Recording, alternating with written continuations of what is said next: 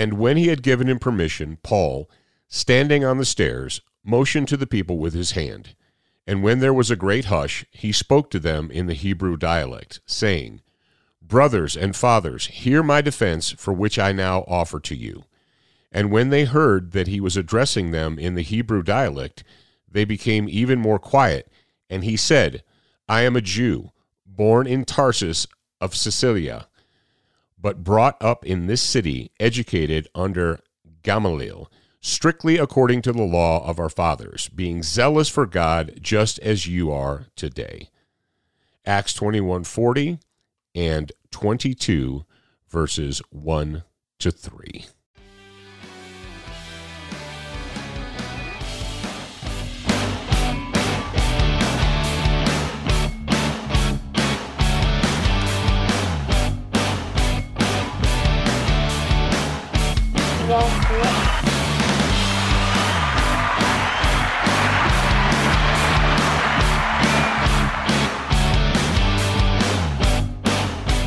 Right. Yeah, sometimes my fat fingers uh, hit extra buttons on the board and you get a little bit of bonus audio, but that's okay. That's all right. Welcome to the Legion of Michael. Thank you very much. And you're going to have to forgive my pronunciation of uh, Old New Testament cities. Sicil- Cilicia, uh, Tarsus of Cilicia. And he studied and he was educated under Gamaliel, not Gamaliel, Gamaliel. Some of these things sound like Star Wars names, but uh, anyway, uh, that was from the Acts of the Apostles, and we're talking about the Apostle Paul. And welcome to the Legion of Michael, and thank you once again for showing your support for the show, whether you showed support by, well, sharing this with someone. Yeah, you're like, you keep saying that, Paul. It's almost like you want to spread the word of God. I know it's crazy. It's crazy. Uh, Thank you for supporting us financially. Thank you for going to legionofmichael.com and signing up to take the training. So we're going to talk about. I've been reading the Acts of the Apostles. I've been reading Acts. I've been reading Romans. Uh, reading about my namesake Paul, uh, formerly Saul, which me and uh, Paul means little or small or diminutive. I know. I know. So what was going on here? Now, we talked about this a couple of weeks ago. We talked about how Paul, uh, even though his his followers and his friends were like, "Don't go," we've been warned. We have been warned that if you go to Jerusalem, that the Jews are going to turn on you and they're going to arrest you. So we're imploring you, please don't go. And he said, "No, I, I have to. I have to go. It, it's it's my calling." And he did.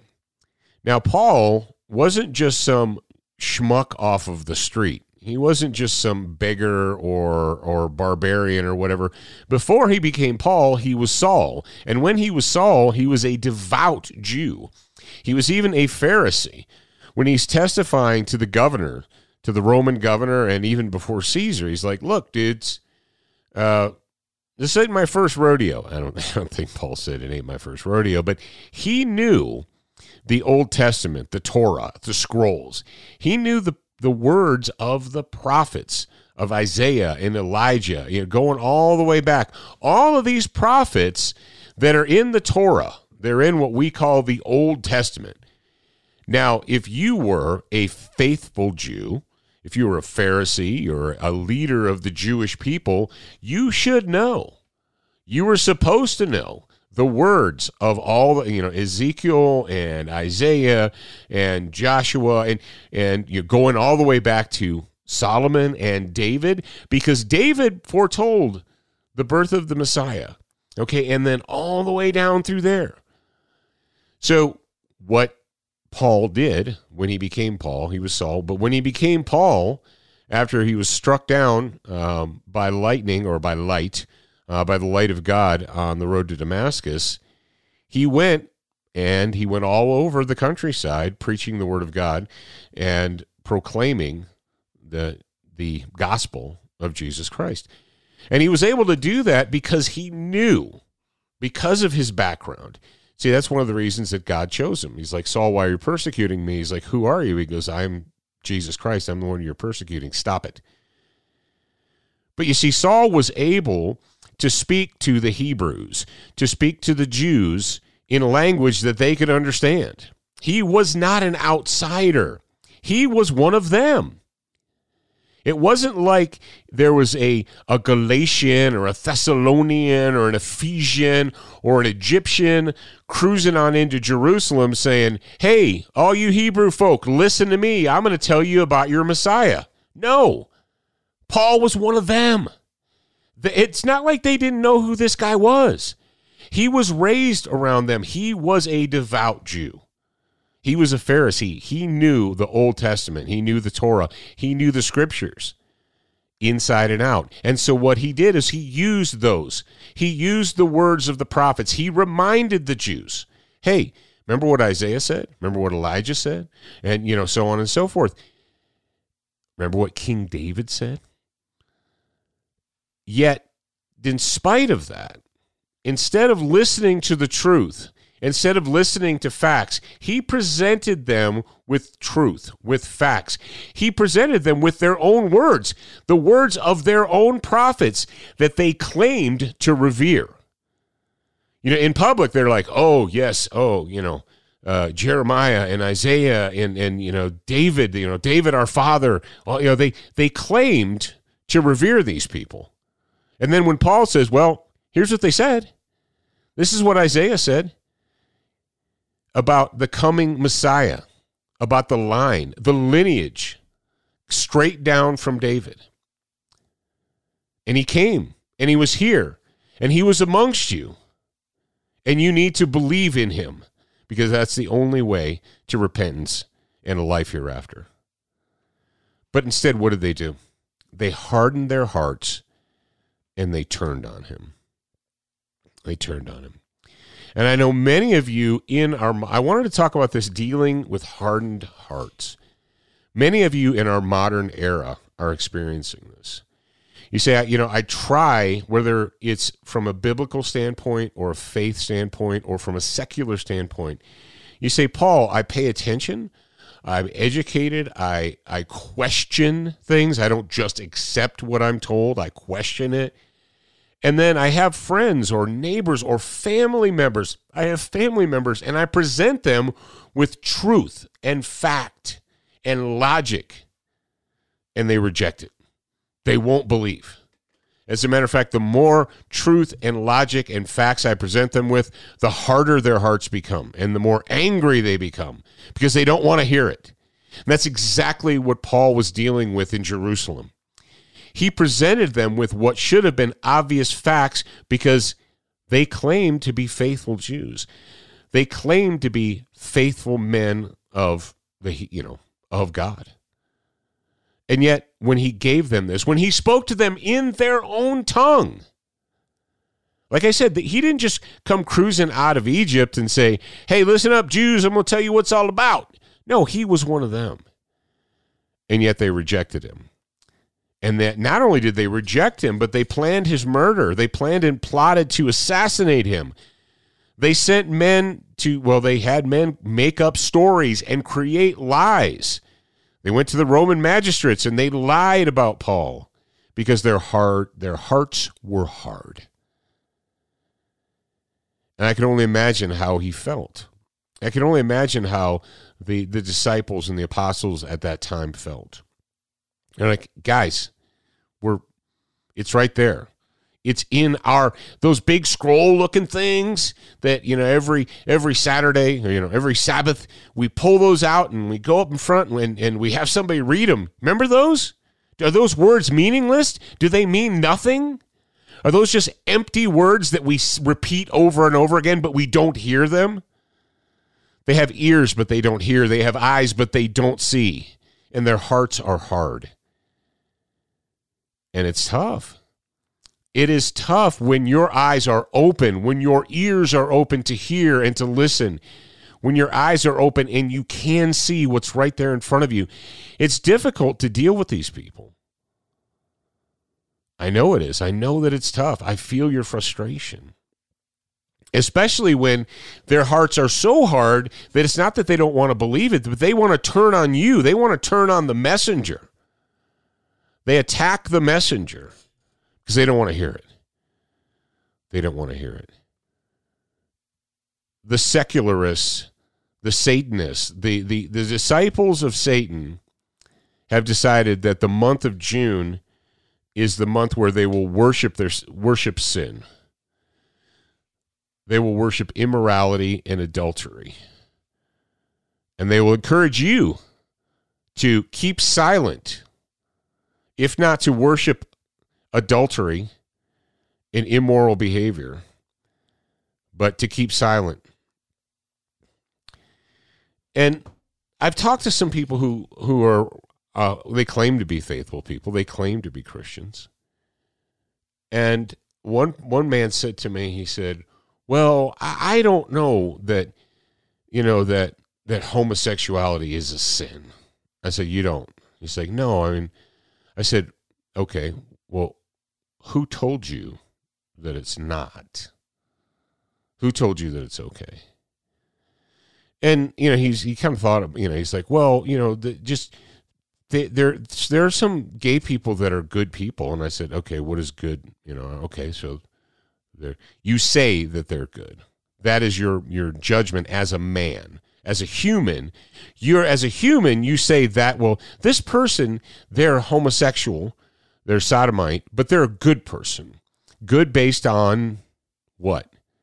Your human definition of good on your human definition of good or good based on your heavenly father's definition of good you say well and some people say well culture you know has our, our society and our culture has accepted it support for this podcast and the following message come from corient Corient provides wealth management services centered around you. They focus on exceeding your expectations and simplifying your life. Corient has been helping high achievers just like you enjoy their lives more fully, preserve their wealth, and provide for the people, causes, and communities they care about. As one of the largest integrated fee only registered investment advisors in the U.S., Corient has deeply experienced teams in 23 strategic locations. Corient has extensive knowledge spanning the full spectrum of planning planning, investing, lending, and money management disciplines. Leverage Corient's exclusive network of experts to craft custom solutions designed to help you reach your financial goals, no matter how complex they may be. Real wealth requires real solutions. For more information, connect with a wealth advisor today at corient.com. That's C O R I E N T.com. Corient.com.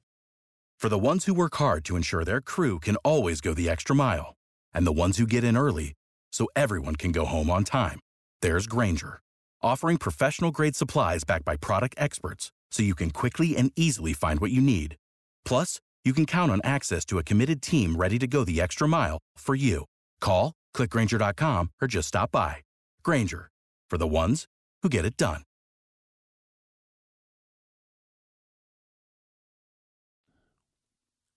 Man, I tell you what.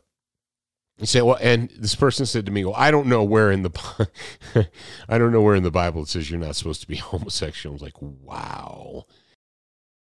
Uh, these are the, the people that that they they claim the the title or they embrace the title to be you know Christian, and and that's nice, but they they have no foundation. They have no root.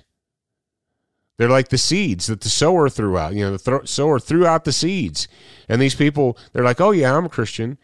And you're like, so, and you endorse the sin of homosexuality, uh, of sodomy. You, you think that's okay. Well, I mean, I don't see why it's wrong. You're not hurting anybody. Mm. God knows us better than we know ourselves. He knows our hearts, He knows our nature.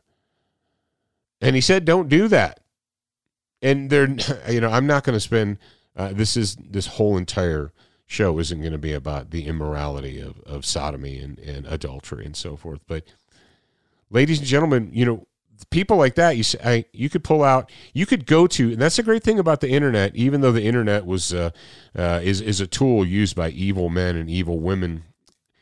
But if you go to biblehub.com or you know uh, one of the various ones and you just put in quote you just type in sodomy or type in Sodom and Gomorrah or type in whatever, you'll find numerous passages, not just one, but numerous passages where God forbid it. And he's like, no, He destroyed the cities of Sodom and Gomorrah because of that behavior.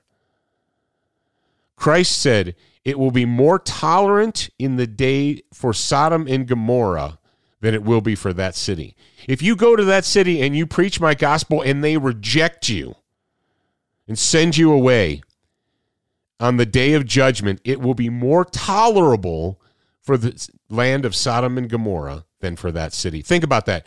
You say, so it will be more tolerable, meaning the punishment for that city that rejected my message is going to be worse than fire and brimstone coming down from the sky and consuming the city. And there was not one living creature left alive in Sodom or Gomorrah. So that's saying something. Christ is like, look, go out and spread the message.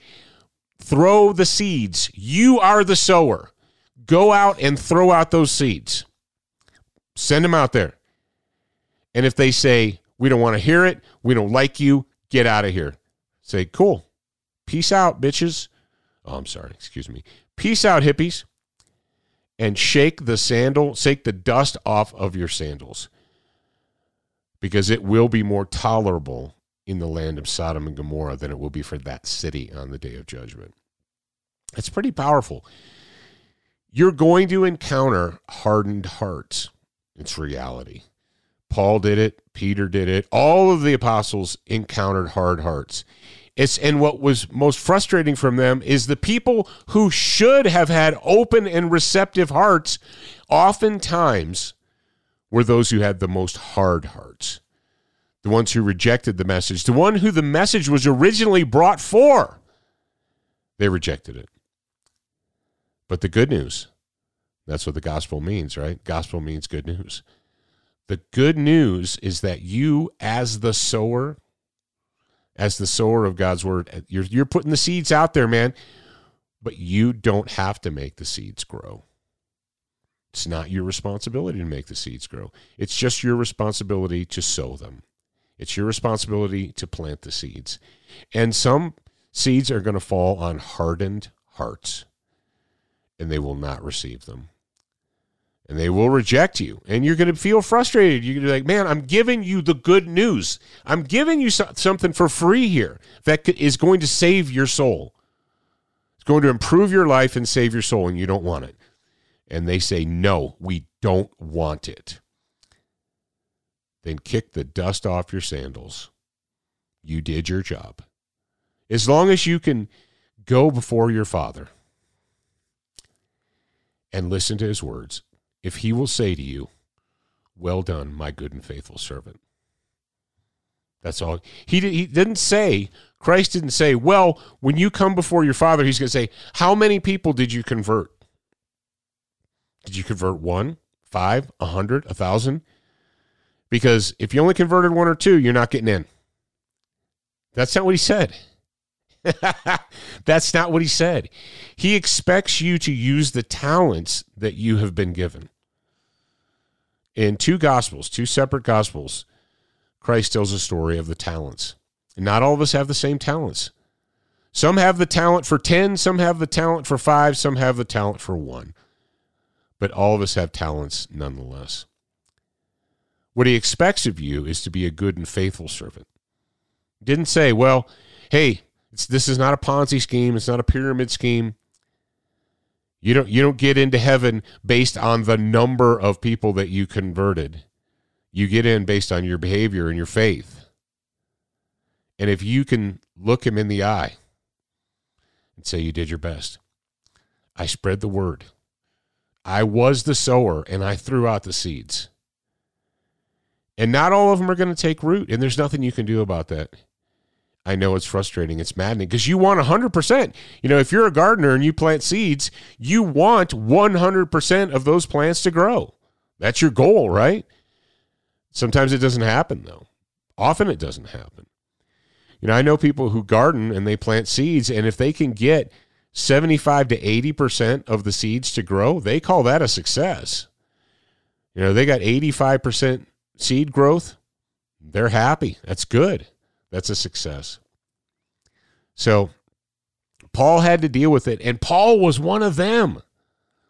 If Paul was one of them and spoke in their own language, he gave them the message and they rejected it with hardened hearts. Why should you be any different? But fear not, because it's not your responsibility to change men's hearts. If their hearts are hard, that's not your responsibility. It's your responsibility to spread the seeds, to set the example, and to preach the word. That's your job. So I know it's difficult. I understand. I perf- I perfectly understand that it is hard. It is difficult. You know, when you when you give out the message, you think, "Man, I'm giving out the good message here. How is not everyone taking it? I don't understand." And you can get frustrated. But did Paul quit? And see, that's the last thing I'm going to say to you guys. That's the last topic we're going to talk about here is so when Paul encountered these hardened hearts, when he spoke to them in their own language, when he referred to their own prophets, he's like, don't listen to me. Listen to Isaiah, Jeremiah, Elijah. Listen to what they said. Listen to the words of King David. Don't, don't listen to me. Don't take my word for it. How many times you said that? Don't take my word for it. Take the words of Isaiah, of Elijah, of Jeremiah, of Joshua. Take their word and see if they still rejected it. Now, what Paul could have done is he could have said, you know what? I did my best. I tried. Uh, I gave them the message. They rejected it. And so, why am I beating my head against the wall? Why am I beating my head against the wall trying to convert these people? I'm forget it. I'm done. No, he moved on. He's like, okay, if you won't accept the word, fine. I will go and I will tell the Greeks and I will tell the Romans and I will tell the Asians and the Egyptians. I will go wherever God sends me and I will tell the message. Just because you rejected it, sorry for you. That's that's your own bad luck. It's going to be bad luck for you. He didn't quit. And I don't want you to quit either.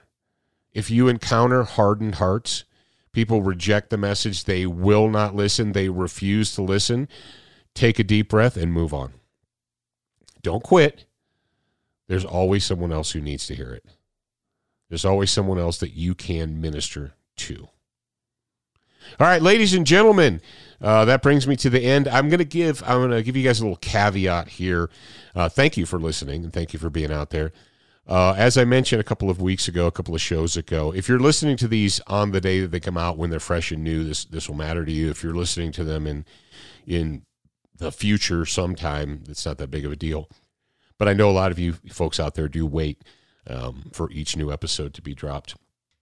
Our lives are going to be uh, exceedingly busy. Um, they're going to be exceedingly busy. There's going to be a lot. I'm going to. Be, I explained to a good friend of mine. He said, "Hey, you want to do this, this?" And I said, "Dude, I'm going to be a moving target for the next couple months or so." Uh, God has uh, inspired and called me to move, to move um, to another place, and there's going to take it's going to take a lot of physical and mental effort to get that all done. So if I'm not able to get to this microphone uh, immediately every Sunday, Monday. Uh, you'll have to forgive me. I'll do my absolute best. But until then, and if if you uh, if you want to pray for my successful endeavors, I would appreciate that as well. All right, ladies and gentlemen, let's let's engage in in uh, prayer. Let's engage in the warrior's prayer together. Lord, I come before you seeking the strength and the skill to overcome my enemies. Grant me, I pray, the wisdom to recognize evil, the courage to confront it, and the strength to destroy it. In Jesus' name I pray this. Amen.